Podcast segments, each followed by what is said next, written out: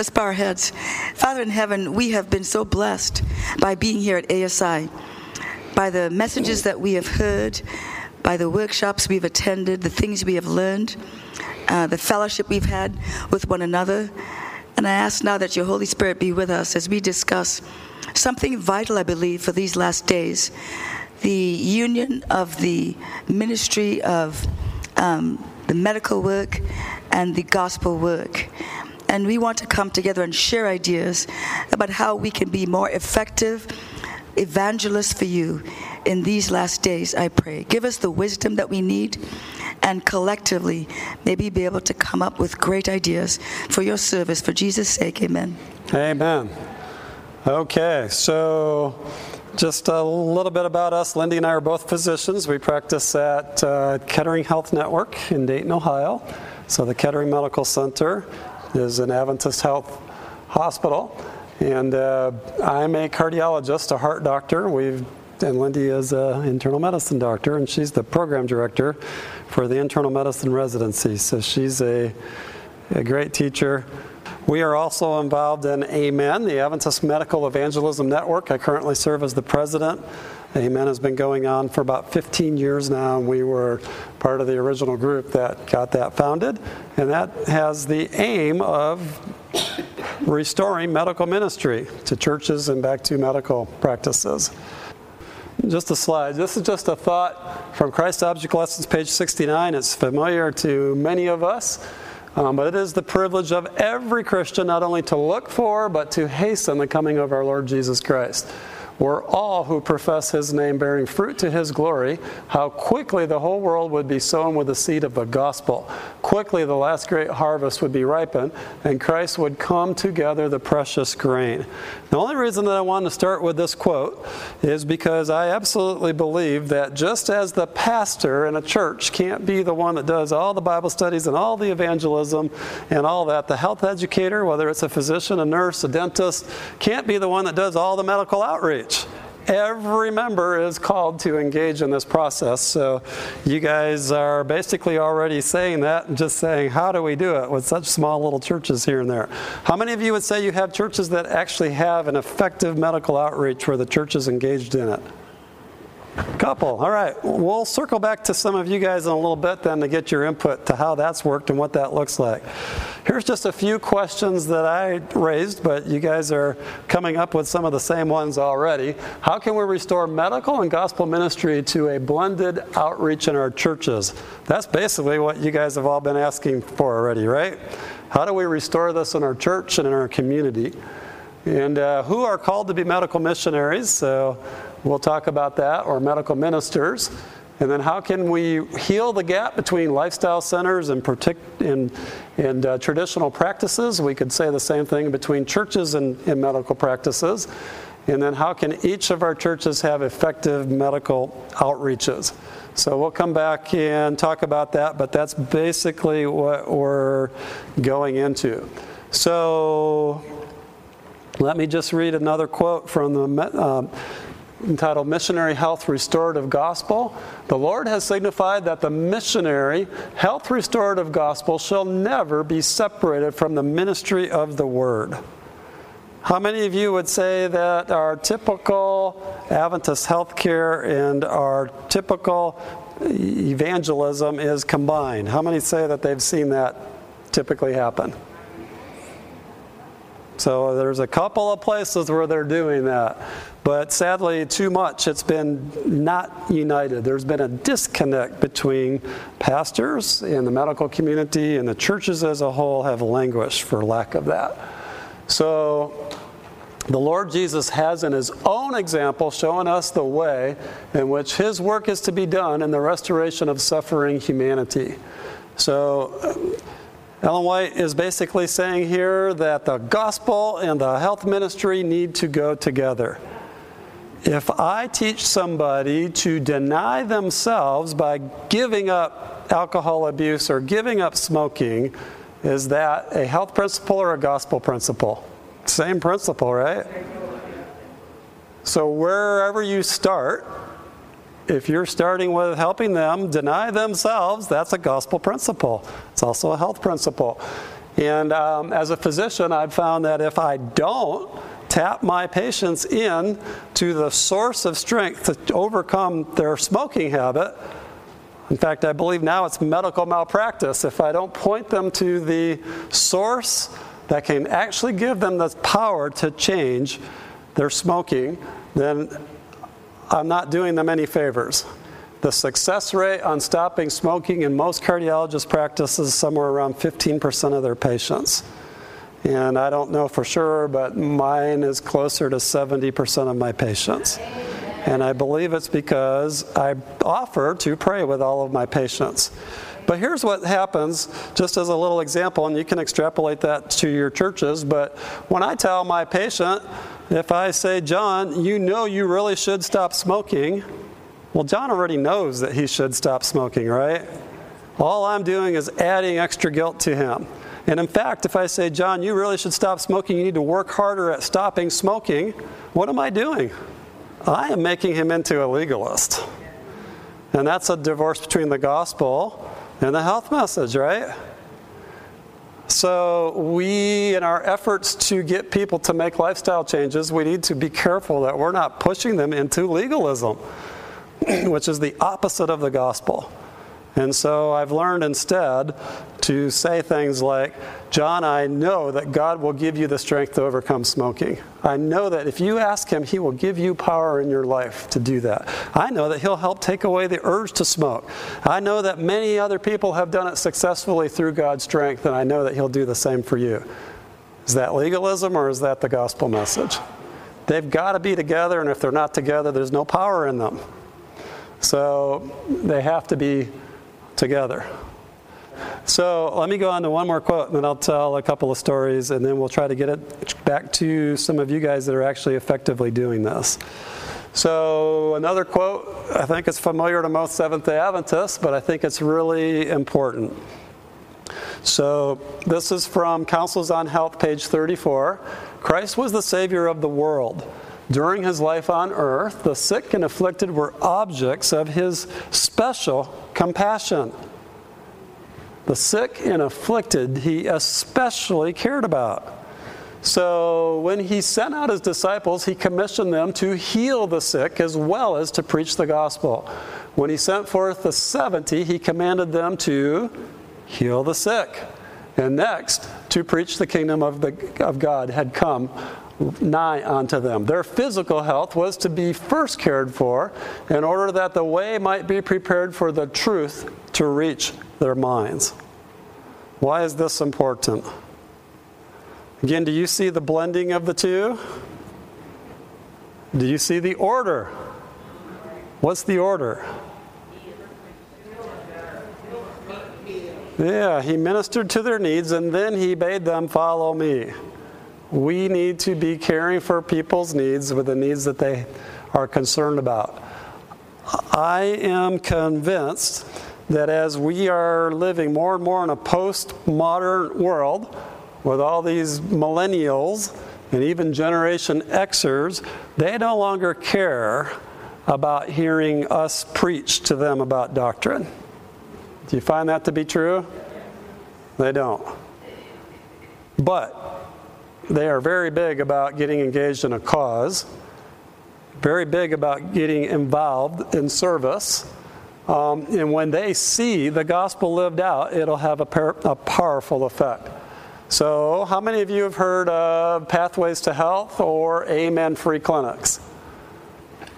So, we've been engaged in both of those, um, which are just a way to go into a community and uh, to do a free health clinic. It usually involves uh, dental um, cleanings, dental teeth. Uh, sometimes they do tooth extractions and they do some fillings.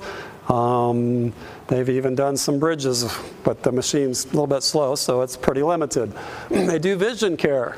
Um, at some of the bigger events, they will also have some clothing. They'll cut people's hair. They'll do massage. Um, they do a lot. And then also, we do medical care. Some of these are very small scale and small churches, and I'll show you an example of that. Some of these are very large scale, like what was done with Pathways at the General Conference session and in other big cities. Um, So I had a patient that came in. I took care of his uh, blood pressure issues and his heart issues. He had not been getting medical care. He'd also gotten some dental work done, and he was just amazed that there were so many volunteers and so many people that are willing to come and just minister for free to him. And finally, he said, what group are you guys with? And I said, Well, we are Seventh day Adventists, and we are trying to do what Jesus bid us to do, which is to meet the needs of people. And so we're just volunteering our time. And he just literally got tears in his eyes. You know what he said? He says, I don't know what a Seventh day Adventist is, but I want to be a member of your church. And that just again reiterated to me that there's more than one way to preach the gospel, right? so people would rather see the gospel lived out than to hear the gospel and not see it lived out. It's far more powerful. That doesn't mean he was ready for baptism, but he started at the point that most evangelists try to get people at after 15 or 20 nights of evangelistic meetings, right? He was starting with a commitment that I'm in this and I want to be part of it. We're trying to convince them over night after night after night to make a commitment. He started at that point. And it's because he saw medical ministry work in action um, with people that were selflessly giving of themselves, and that just shows. So, Jesus' method was to minister to people's needs. When he sent the disciples out, they were to minister to people's needs. Heal the sick first, and then you have an open avenue to preach the gospel. And that's the method that most of our churches would do very well to follow. So Ellen White envisioned that every church would be a place of healing not just physical healing, or, but not just spiritual healing, but also physical healing. All right, so any comments from where we've come so far? So, this lady, Lyndi, right over here in the front, I'd like to hear from you what your health outreach at your church looks like. So, just tell us a little bit about what you guys are doing. And again, this is going to be highly interactive, so. My name is Marilyn, and I'm from the Avon Park, Florida. Yeah. The Adventist Church. It's probably the second largest church in. Just hold it a little closer. Okay, it's probably the second largest church in the conference, and we have more ideas. Okay. Okay, we have more ideas than we have people to fulfill them all. Yeah. We have had a cooking school. We had Mark Anthony just Uh-huh. recently, and he pulled in 300 people to three, four different sessions. So people from the community came in to hear a very top end chef talk about good, healthy. And out Nutrition. of that, out of those who we sent more flyers to, and we've developed uh, a whole series of different issues that the uh, seminars on different issues that people dem, uh, indicated that they were interested in, like. Uh, some support groups for mental health issues. We have depression support group and um, starting a codependency support group and um, ah, nutrition classes and exercise classes. So these are things that people actually checked off that they were interested in. Yes, and we started Yeah. classes. They're not big. You know, Yeah. some of them have maybe eight people in them. Uh huh. And we have, along with that, we have classes on how to help people manage their finances, get out of debt, um, different things like that. But even though we have a large church, there aren't enough people to help. So, So those it reminds me of the text that the harvest is plentiful, but the but the laborers laborers are few. are few. yeah. So pray to the Lord of the harvest. So you need a prayer ministry in your church as well, so that this can change it. Wendy? I was interested, does anybody have vegetarian uh, clubs at your churches? How many of you have vegetarian clubs? How many of you can cook? Great. I think one of the outreaches that we have found at our church that works is a, a vegetarian, we call it a vegetarian tasting extravaganza. We find people to cook good vegetarian food. We give little samples, and um, we advertise on the radio, and people come from all over the community to the church. And um, yeah, and it's very nice. You just, I know someone mentioned they had only four people in their church, and that would be difficult. That you said four people, you said, but just a vegetarian tasty extravaganza we call it we cook very excellent food and invite the community plan it takes months of planning and then it's a very good outreach. Once they get there then we have some medical services different stations. Is on a sunday. Different different stations you can go to and get massages or some medical stuff, you know, uh, hearing testing, stuff like that to get them in, and then you can begin to do some more medical outreach. So for many years, our church has done that very successfully with a health screening and then this vegetarian extravaganza. They can taste a hundred different dishes in little small bite Yeah. sizes, and it's really great in the community. Linda, you comment there, and one back here. Okay. Just so it's on the subject, uh, somebody mentioned Mark Anthony. We were able to bring him to our community. We were in a town of 13,000. Uh, it's the parish seat, so we have about 120 bed hospital there that meets the needs of the whole count, uh, parish. And we were able to get the hospital to actually allow Mark Anthony to spend a couple of weeks there teaching the hospital staff how to do plant based cooking. And uh, he also set up a vegetarian line in the hospital cafeteria, which would get cleaned out before their regular line. And then he also had a cooking class that we got a lot of people to that class. That about 60 people actually came from the community that we would never get into our church. Uh, our church there had about 20 to 25 members con- uh, usually attending. We put on a monthly cooking class. Uh, we were an interesting church because we actually had three physicians in the church, Adventist physicians, and so we could we could refer patients to the cooking class, and so we would have about 20 some people attending each monthly cooking class where we teach them vegetarian cooking and also have a small lecture that we would give them. So there's a lot that even a small church can do. Uh, three physicians, that's helpful, but I'm sure that there's a way to work with that.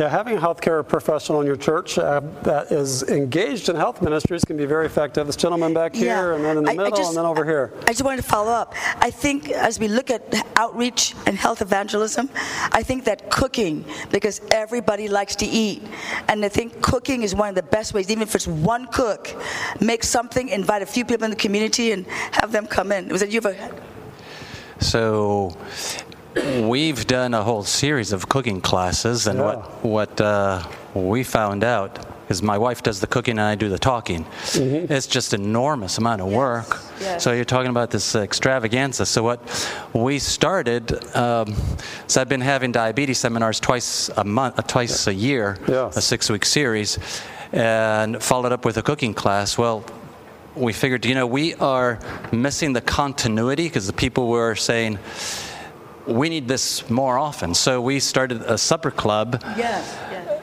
but they bring the food. Uh, So instead of us preparing the food, we, we said, okay, so we'll provide the salad. You guys uh, will bring the food. I need some people to sign up. And I had people fighting to sign up for the last uh, three months. We did, it, we did it the last three months, then we had a summer break. We'll start up again uh, next month. Do you wind up with some strange food? No, I gave them. I gave them.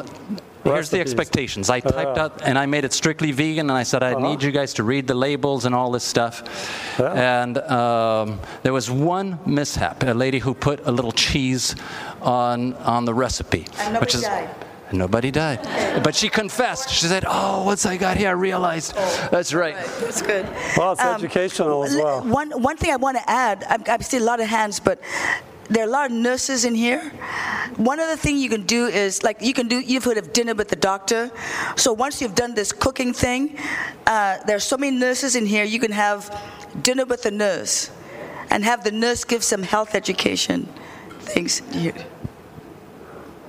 We've had a vegetarian supper club for about 10 years in our church, and um, I changed the name to Meatless Monday Supper Club because I wanted people to not feel they had to be vegetarian to come, and the and three M's, meatless, yum, and um, it too is a potluck, and, and um, we just find that we get some very loyal members, and it's it's been a wonderful opportunity. And I tell people, you know, um, you're always welcome to come to our church, but um, even if you don't come, we have a potluck, and, and you can come. And we've been having a, a Church of Christ lady come frequently, about 20 miles, to come to our potluck on Sabbath.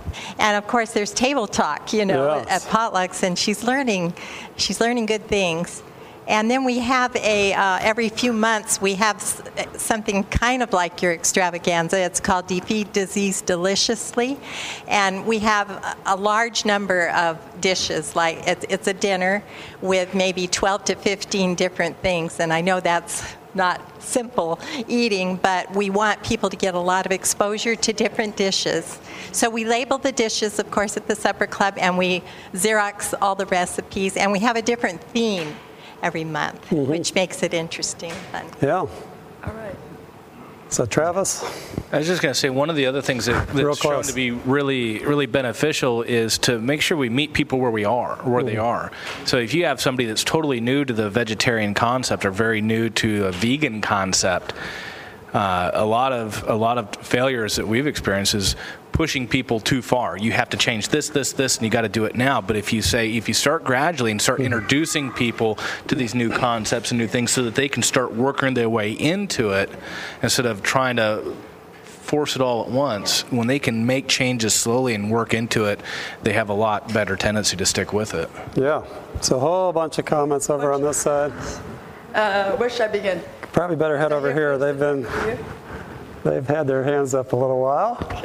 So we're living in a new era, where being vegetarian is all of a sudden a popular thing to do. So we've been hiding under a bushel for 100 years, but somehow God's bringing an interest back. But go ahead. Um, as I understand, Jesus ministry, Jesus' ministry in health, um, more often than not, had a lot to do with the very desperate situations of people. Yes. Now, that said, smoking is on the rise again. And there are, this church has a wealth of tradition in stop smoking seminars and strategies. Um, I have held uh, seminars for stop smoking, like with an audience of 130 people. And it's amazing the response that you get. Yeah. Uh, Dr. Arthur Weaver has a series of five videos um, that are on, on, on, on tape, on um, CD, that could be used for the churches if there is a health professional kind of conducting this too. So this is just, you know, like a question where are you know, our stop smoking seminars that Yeah, we used to so popular, major on. Right. Another idea that I have had but haven't implemented yet is to uh, s- stimulate in my own community um, walking groups or Yeah. exercise Yeah. groups. I think that all of us ca- could do this in our communities. Start walking. So start a walking club or a walking, Walking group. clubs, right. Absolutely. Yeah. So a couple more hands and I'll tell a little story. So just to respond a little bit on, um, on the comment on, you know, to be a little bit, a little conscious of the people who ha- are not vegetarian. So apart from being a CNA, I am also, uh, I am the social work um, field. And um, also people observe what you eat. People observe how you look and they have goals for themselves. So that's what happened in, at my work at my job. I you know i, I my coworkers always want to know what i'm eating. What what are you what you got today? What what's that? You always want to know what you're eating and then they want to see how you look. And okay so how do you do that? Can I taste it? And then so they want to taste. And eventually, my coworker became she became a vegan because she wanted to lose weight and she wanted to her blood pressure to go down. I never told her that she needed to stop eating and doing anything. I, I just told her what I was eating and how to prepare it, and then we used to have lunch together. And eventually, I started educating her and on the benefits of doing this. And eventually, she told me, "Guess what? I am off my blood pressure medication and things like that." So sometimes just being, it's just, you know, it's just helpful. Yeah, so about of uh, about 22 people that work in our heart cath lab over the years now, there's about eight or nine of them that have become vegetarian just because we talk about it, they make fun of me.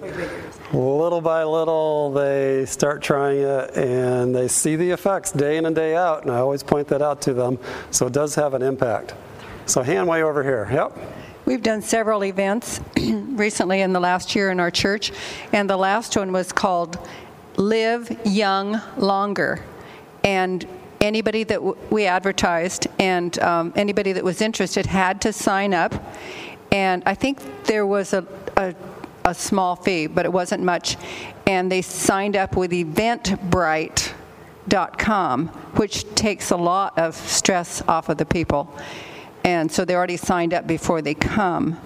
And um, I think we use, I can't remember if that's the one we used some videos um, along with the food. And some of the people that attended later said, We want to come to your potluck Uh-huh. on Sabbath. And thinking, Oh, I hope it's going to be okay. All right, and Lyndi, the lady right in the back row. Sorry, I, I am from Argentina. Um, I just speak Spanish in present. I don't know how to speak in past and in future, so she was translating for me. But en Argentina tenemos un centro de vida saludable So they have a lifestyle center in Argentina, Uh-huh. y eh, los- tenemos un programa que se llama eh, Domingo Saludable. and they have a program called Healthy Sundays. Eh, entonces las personas vienen a pasar el domingo con nosotros So people come to spend all day Sunday with them. Uh-huh. y en la mañana comenzamos con una charla con el médico So they start with a um, talk with the doctor, and then they go for a walk outside, and then they have a cooking class.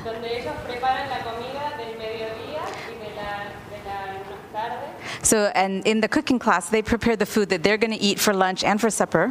Entonces, en Argentina se come mucha carne y el asado es muy famoso. In, in Argentina, they eat a lot of meat, and the barbecue is very famous. Uh-huh. Entonces, la comida que hacemos lo hacemos como preparando un asado pero con verduras So we do like a barbecue, but with vegetables.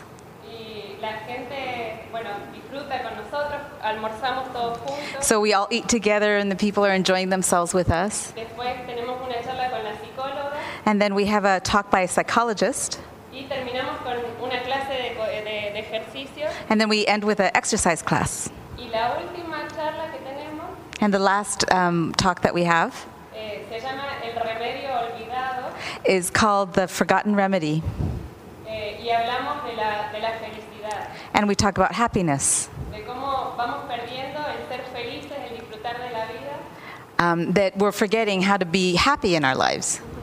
Y ahí eh, también decimos nuestra postura, cómo nosotros creemos que Dios nos puede dar esa felicidad. And since we believe that, and so we present that God is the one that can give us this happiness. Y es, es muy lindo porque el 100% de las personas que vienen no son adventistas. And 100% of the people that come to these are non Adventists. Uh-huh. Entonces uno tiene miedo de presentarlo, And sometimes we have fear presenting our God, pero en realidad la gente está abierta a escucharlo. but really we've found people to be very open to, he- to listen. Después Yeah. de todo un día de compartir y, y reírnos juntos, And after a whole day together, sharing and laughing together, eh, ellos quedan muy abiertos para la última conversación. they're very open to hear that last, that last uh, talk Excellent. that Y we ya have. Tenemos cinco personas que se han bautizado gracias a la And we have five people that have been baptized through these Excellent. Sundays. Yeah, praise the Lord. That is So- fantastic. Yeah. Hope everybody got all that because that is perfect. That's exactly what you want. Okay, so the thing I'm noticing from these kind of programs, though, is they take a lot of work. It's not something one person can do just on their own. It's going to take the involvement of the whole church. The nurse can't do it by herself, just as the pastor can't do evangelism just by himself. It has to be a whole church engaged.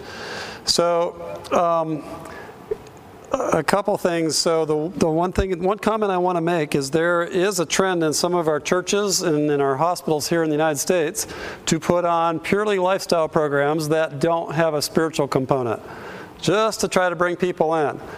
And um, per, personally, I believe that's just wasting our time because there's no power to make lifestyle changes apart from bringing the spiritual component. So I liked what you shared about in Argentina, that it's tying that in. And if we don't tie in a spiritual component, we don't honestly get a lot of baptisms out of our traditional Adventist hospitals because we're not tying in a powerful spiritual component, nor is there much power to make change. So we need to be intentional to make sure that the gospel is blended with the health message just as much as we need to do the opposite, make sure that we're blending the blending it the other way around when we do evangelism, that we're combining it with the health message. So one real one story that Travis triggered in my mind about not uh, bringing people along gradually. I think that's usually the best way to do it. But I had a patient a few years ago now. Um, I'll just call Ron, who uh, came to my office. He'd had some chest pain, and uh, he had been living a very rough life. He weighed about 380 pounds. He um, looked, he came in with a cut-off t-shirt and a, and a, leather vest and a bandana around his head on his motorcycle. He just looked like a pretty rough guy. He was smoking a pack and a half per day. He was binge drinking on the weekends. He was obese. He had diabetes, high blood pressure, and high cholesterol. And his father had died of heart disease in his early 40s. And so this guy was the walking epitome of somebody that's ready to have a heart attack. Problem is, his pain didn't really sound like his heart, and we did a stress test, and we ruled out the fact that this was actually coming from his heart. And um, usually the cardiologist would just turn you loose at that point and say, make a few changes, but adios, and uh, it's for your benefit. It's my only Spanish word. but um, but uh, I had been learning how to pray with my patients and realizing that that was a motivation for making change. And so I just felt impressed to say to him, and I always say this to my patients, by the way I tell them, I won't ask you to do anything I don't do myself, which has kept me to have to be very careful with how I live, whether I want to or not. But I won't ask you to do anything I, that I don't do myself. But Ron, God has a plan for your life. And you're not having a heart attack right now, but the way you're living, you're going to have a heart attack very soon, just like your father. But it doesn't have to be that way. God wants to deliver you from smoking and from alcohol. And I just talked to him about the benefits of a plant based diet. I talked to him about not smoking. I talked to him about the need to lose weight and how we could get him off a bunch of these medicines if we could address these problems. And then, as I do with all my patients, I said, by the way, one of the things I offer to do is have a prayer. Would that be okay? And this rough motorcycle gang like looking guy just started sobbing in my office. And I said, hey, do you, so actually, I asked him, Do you believe in God? And he said, Well, I grew up grew up in a in a church, but I haven't been to church in many many years. I don't really know. I said, doesn't matter. God believes in you, and so I prayed with him, and I just said, Ron, God has a plan for your life. I won't ask you to do anything I don't do myself, but this is the way that is the ideal way to live. And if you did this, you would never have to worry about heart disease. And so I just shared with him, I don't smoke, I don't drink, I eat a plant-based diet. I exercise three or four days a week, and I take one day off a week to go uh, to church and worship and take away time off from, from work. And I just laid it all out there all at one time. I did not put him in a CHIP program. I didn't put him in our, I didn't put him in a stop smoking program. Should have. I didn't even give him a brochure. I was early in my experience with this. Now I do those things. but the amazing thing is, and I said, but let's check back in on you in another year. I didn't dismiss him from the practice because just want to see how he was doing. And a year later, he came into my office. Now, um, weighing somewhere around 260 to 280 pounds, he'd lost over 100 pounds. And my nurse, who I always say I like to jump to conclusions, said, Oh, Ron had his bariatric surgery. his weight loss surgery. And I said, huh, I don't remember talking about that. But we saw some patients that did that, and that's just about the only patients we saw that lost 100 pounds in a year was the ones that had their stomach narrowed down, stapled shut, so they couldn't eat. But he had the same sort of effects. And so I walked in the room and said, Ron, welcome back. Uh, I hear you had surgery. He said, I didn't have any surgery. I said, Well, what happened? And he says, Oh, you prayed with me, and it changed my life. And I just did the things you said. So from the day that he left my office, he did not smoke. He stopped drinking. He started attending a church with his wife, and by the way, I didn't mention he'd had some marital problems going on and a lot of stress at home. And uh, he'd lost over 100 pounds. He was no longer on blood pressure medicines, no longer on cholesterol medicine, no longer on diabetes medicine. He still was a little bit overweight, but he looked really good. He had completely turned his life around. And when I asked him, Ron, how in the world did you do that? He said, It's because you prayed with me. That doesn't happen with every patient. I agree that most patients need to come along step by step. And usually I don't dump the whole load on him, but I was impressed to do it in his case. And usually I'm impressed to just pick what is the number one thing you should start working on now, and we'll work on something else the next visit, and we'll work on something else the next visit, little by little. But here's what's amazing about this story is five years passed. Now he's on no medicines, he has no health problems, he continued to lose weight. And uh, five years passed, and Lyndi and I went to this thing called a Homearama. A Homearama in Ohio is a place where these home builders will build these multi million dollar homes. And uh, they'll put them all in one little neighborhood, and so you can go door to door to door to door, and you can see the showcases of what the, the high end builders are building in our whole area. And uh, every one of them has a home theater and seven, eight thousand square feet, and they're all a million and a half dollars. And you buy a ticket to go to these. Ours was given to us by a realtor friend, and uh, you can go around and you can see eight houses and see all the latest trends. And uh, you get in a line, and there's 20 or 30 people, and they'll let about 20 people into the lobby at the same time. So we all go into the lobby, and there's this guy there with a white shirt and a tie on, and uh, we're just kind of milling around. And he says, "Oh, this is a home that's built by John Jones, and it's uh, 12,000 square feet. It's on the market for two point. And he stopped. And he said, wait a minute. I know you. Now there's 20 to 30 people in the lobby. I know you. Oh, you're my doctor. And I didn't recognize him at that point. He said, and then he starts testifying, This is the doctor that changed my life. He prayed with me. And because of that, I became, I went on a plant based diet and I stopped smoking and I stopped drinking and I started going to church basically, I got a little taste of what I believe the power of the health message is going to have in the very last days because it's going to make evangelists out of our patients just like that through the power of the change that comes in a life. So, there is a definite power. So, I want to move on to this third point. So, I cannot do health evangelism to every one of my patients. I can take an extra two minutes and pray with them and tell them what the ideal is, but I can't do that. And so, as a physician, I don't dare send any of these patients to our local dietitian at the hospital. They tell my diabetics that they need to just eat meat and protein, so they're eating eggs and bacon and staying away from fruits and grains and anything that looks like a carb. they um, just aren't very enlightened. And so we're I'm incredibly blessed to be at a church like you have where every fall, every winter, and every spring our church is putting on a program. And it alternates between CHIP, um, Diabetes Undone, and the Full Plate Diet.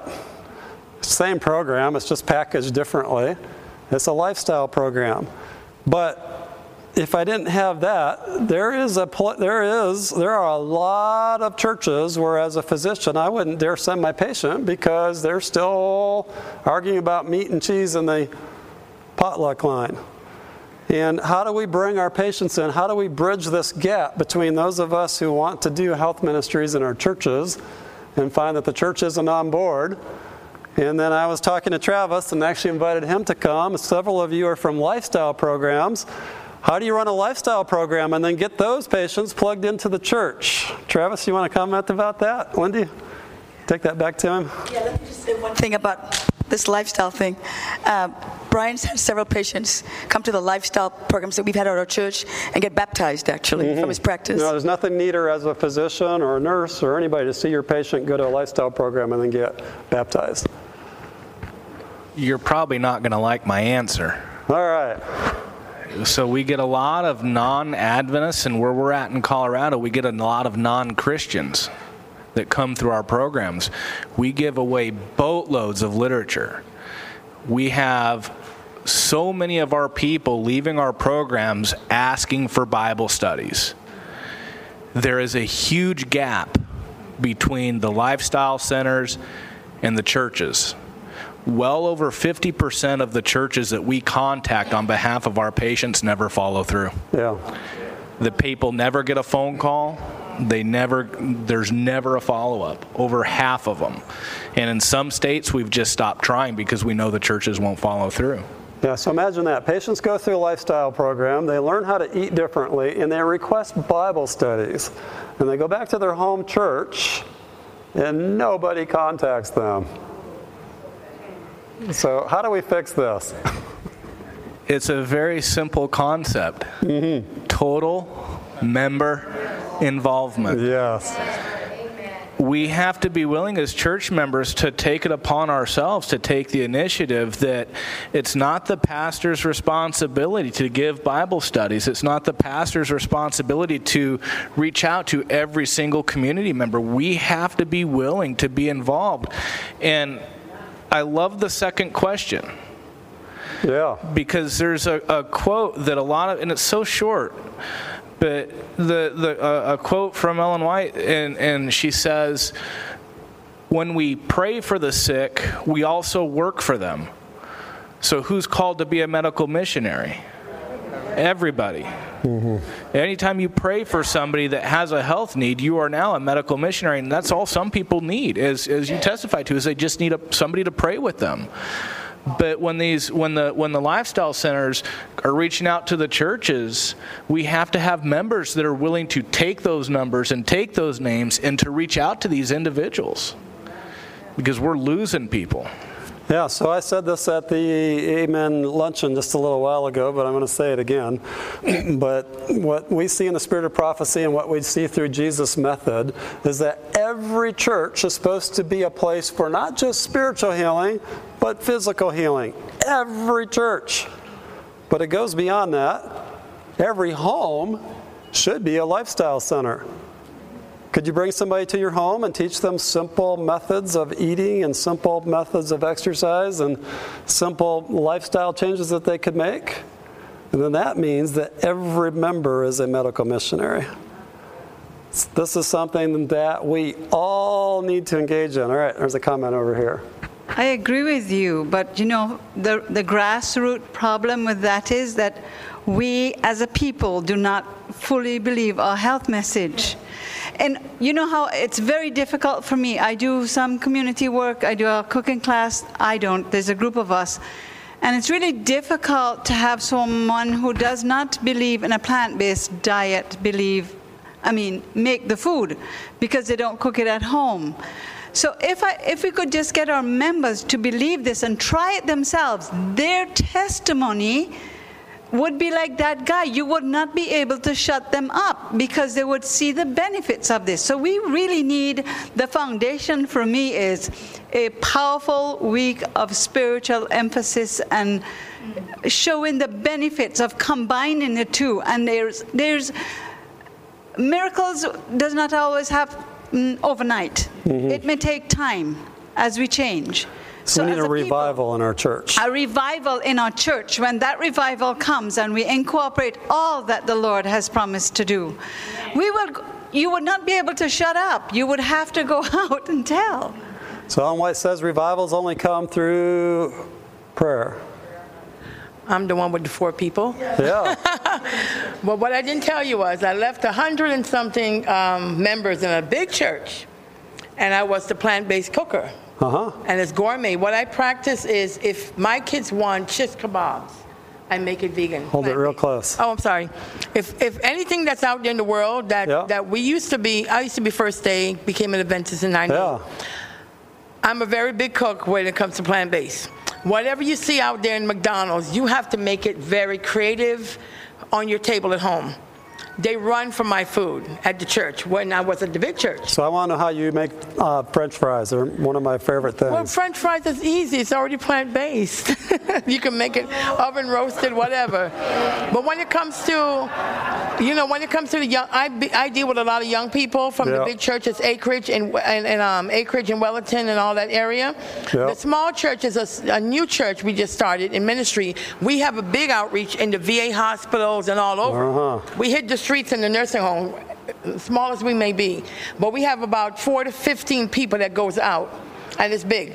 But the plant based, we're trying to work in an area that's no Adventist church out west of Boynton Beach. So that's where I am.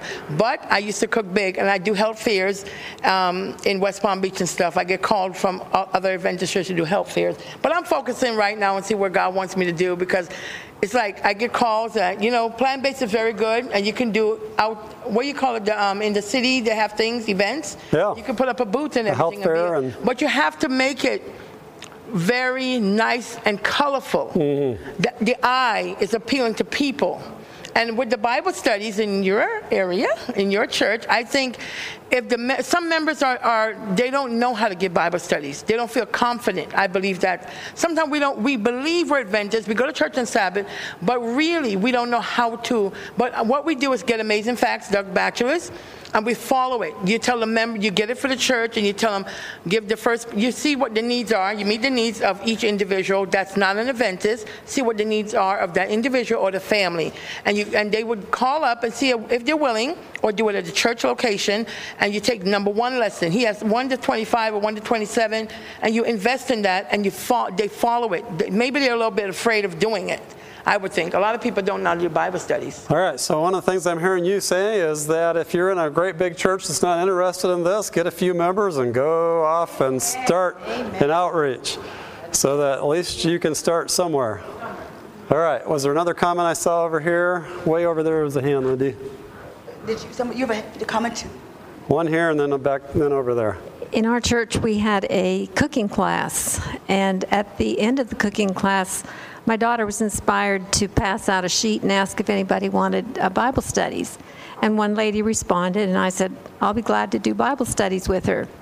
So we did the Bible studies together, and she was baptized at the end of it.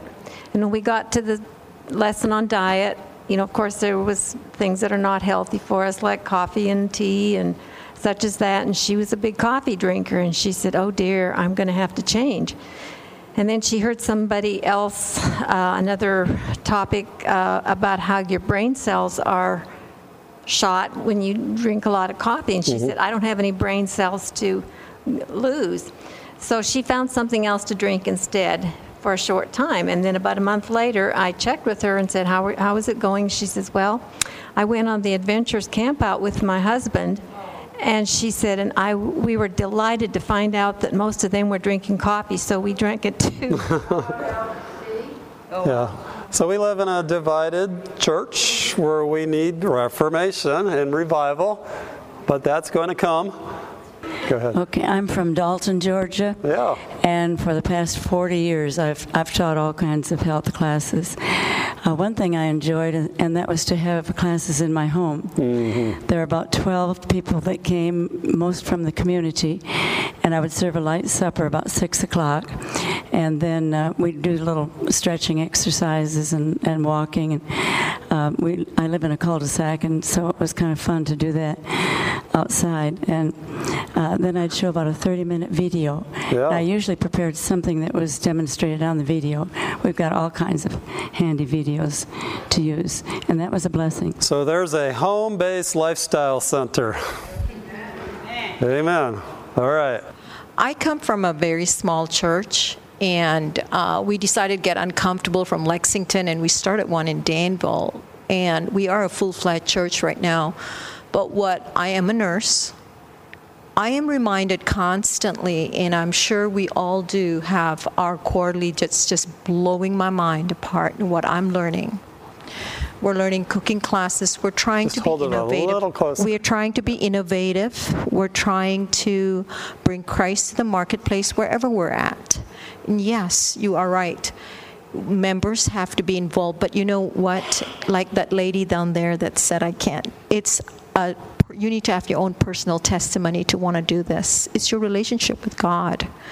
You can't force people and say you are all coming with me and we're going to do no it's it's god is not interested in quantity he's interested in the quality of me. Me what are you going to do for me hannah?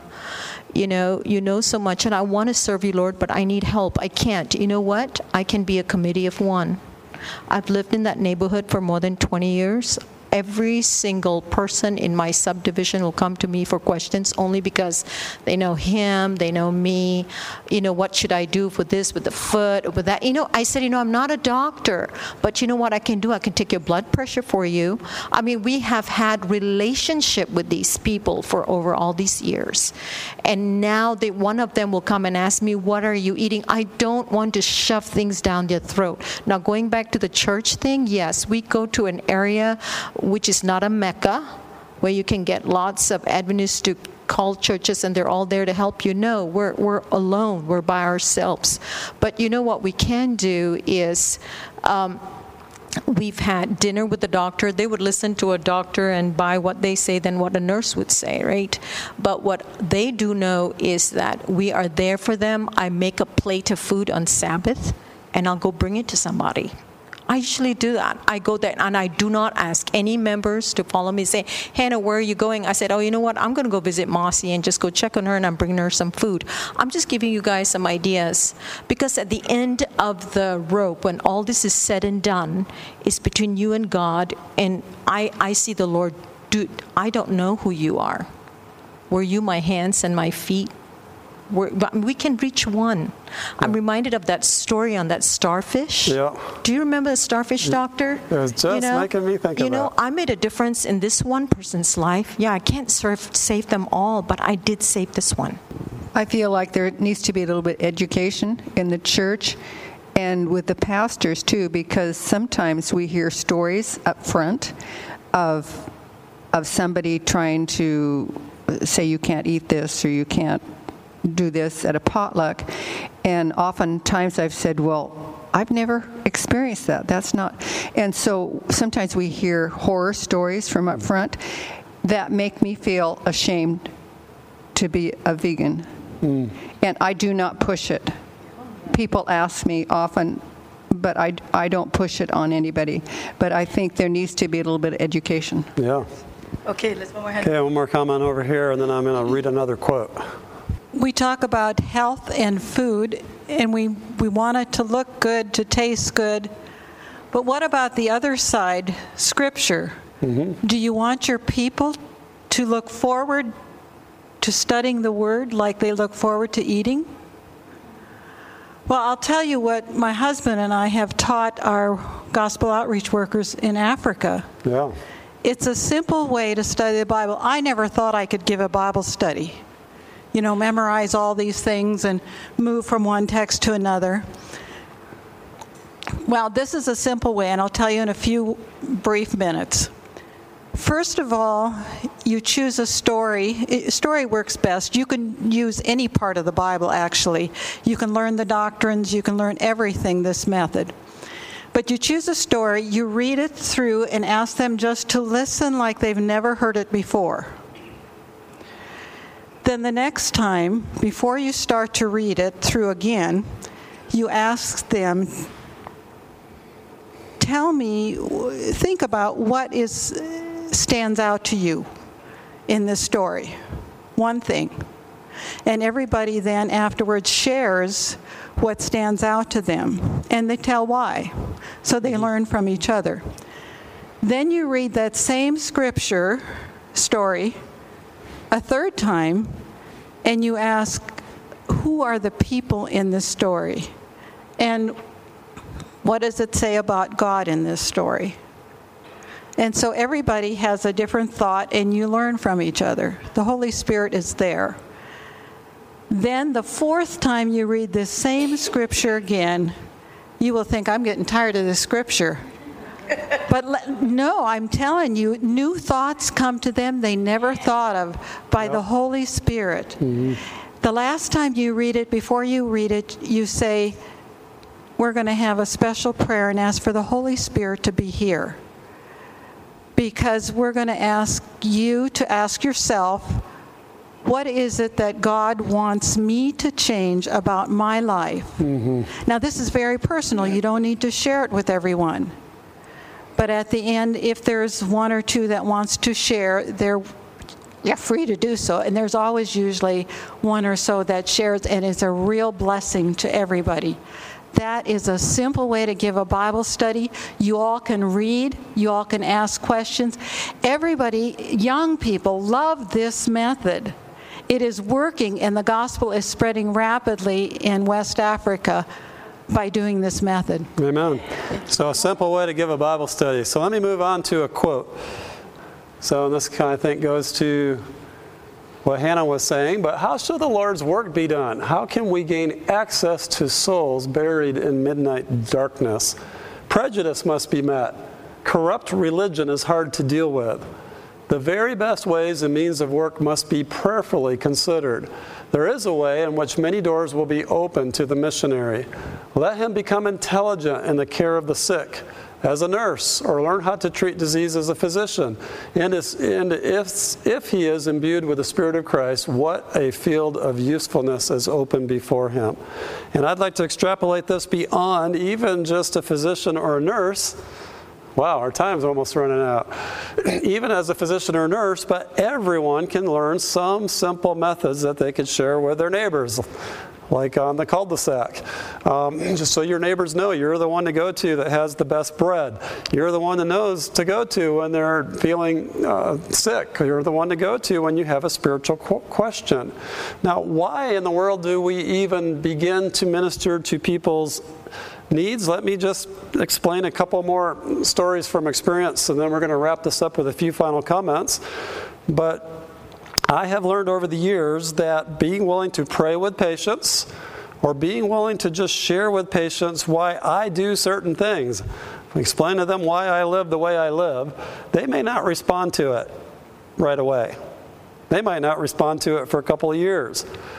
But here's an example chief of the fire department in our town um, needs a heart valve surgery um, because he has a congenital bicuspid valve, something he was born with, so this wasn't a lifestyle issue. Um, but when he was getting ready to have surgery, I said, by the way, one of the things I offer to do is have a prayer. Would it be okay if I prayed with you? And he goes, oh, well, I don't really go to church, uh, but I guess uh, if it makes you feel better, that would be fine. and I always say, it makes me feel better, so I prayed with him. Then a few weeks later, he actually came in for the surgery, and I prayed with him again. And, and, right after I finished praying, he said, You know what? That made me feel so good. Could you do that one more time? so it takes a little while. Two years later, I see him once a year. Two years later, he was my next to last patient in the afternoon, chief of the fire department. He doesn't go to church. He wasn't raised in the church. He might have been as a young person. But I realized that when he all of a sudden has a spiritual question, who is he going to go to to ask it? Yeah, he doesn't go to church, so he can't ask a pastor. He doesn't know church people. Probably the guys at work don't bring up religion, but he knows that his doctor thinks about spiritual things. And so, you know what his question is? Doc, you're a pretty smart person. Can you explain to me why you believe the Bible is true? It's not a simple question. It's a very deep question. 45 minutes later, my nurse finally comes and knocks on the door. Dr. Schwartz, you got one more patient waiting. And so we wrap that up. The very, I only see him once a year. So the next year, and I gave him a little bit of materials to read, but the next year, he says, Doc, do you mind if I just ask you one more question? He said, Can you explain to me, so you really do believe that the earth was created in six days? Another 45 minute question. Another knock on the door. This time I says, uh, Yeah, you better start making the last appointment of the day. but again, it just reminds me, and this happens day in and day out now, where people are feeling comfortable asking spiritual questions just because I live my life the way I live my life, not because I'm prodding them, not because I'm prying into their lives, not because I'm trying to get them uh, to do that. I just live my life in a way that they know that I think about spiritual things and they feel comfortable asking it. And I think that's as medical missionaries, whether it's in our cul de sac with the neighbors around our house, whether it's in our churches where we are helping out with a cooking program, whether it's just simply when you're grocery shopping, um, or just in your regular everyday contacts with other people, if you are concerned about other people and you live your life in a spiritual way, they know it's going to be safe to come talk to you when they have spiritual questions. And that's really what we're trying to do. We're just opening the door to a spiritual conversation. And that's what medical missionary work does. Yeah. Yes. How can we um, help the people in Africa? I've been to many African countries as a, as a missionary nurse. Yeah. And the people hold it real close. Eat a lot of meat. Mm-hmm. And the leadership, yeah. they're eating the meat more than the people, and coffee and all these things. So I think if we here can do something to educate the leadership, they in turn, you know, because first time I went, and then I second time I sent International Meat Crisis, and the pastor meet me and say, "Girl, I've been trying to my church for years. There's only that book was able to help." Some of them to realize they must stop eating meat. Yep. So I think we have to help the the leadership even here too, the pastors, a lot of the pastors eat the meat, and the poor people come into church thinking they see the pastor eating the meat, they think it's all right. So when somebody as a missionary come to the church and talk about meat or some member, yeah. they ignore it, you know. So we have to deal with the leadership. Yeah, Lyndi and I just did a health seminar and a gospel seminar in France where by and large everybody eats meat. But there has to be education. I think one of the things that's lacking around the world, and we saw this on the screen the other last night about how the spirit of prophecy, so little of it has been translated for the languages around the world. But if you're a Seventh day Adventist and you don't have access to the spirit of prophecy, you are impaired. It's like your right arm's cut off. But it's the same thing with the gospel. If you're just trying to do evangelism without the health message combined, it's like your right arm is cut off. Ellen White says that's the right arm message. And so the best thing that we can do is to pray for our leaders and to share with those around us who are open as to the benefits because there are so many benefits. So we've used up our time. And just again, God bless you as we begin the Sabbath this evening. We just thank you all for your participation and for being here at ASI. This media was produced by Audioverse for ASI, Adventist Layman's Services and Industries. If you would like to learn more about ASI, please visit www.asiministries.org. Or if you would like to listen to more free online sermons, please visit www.audioverse.org.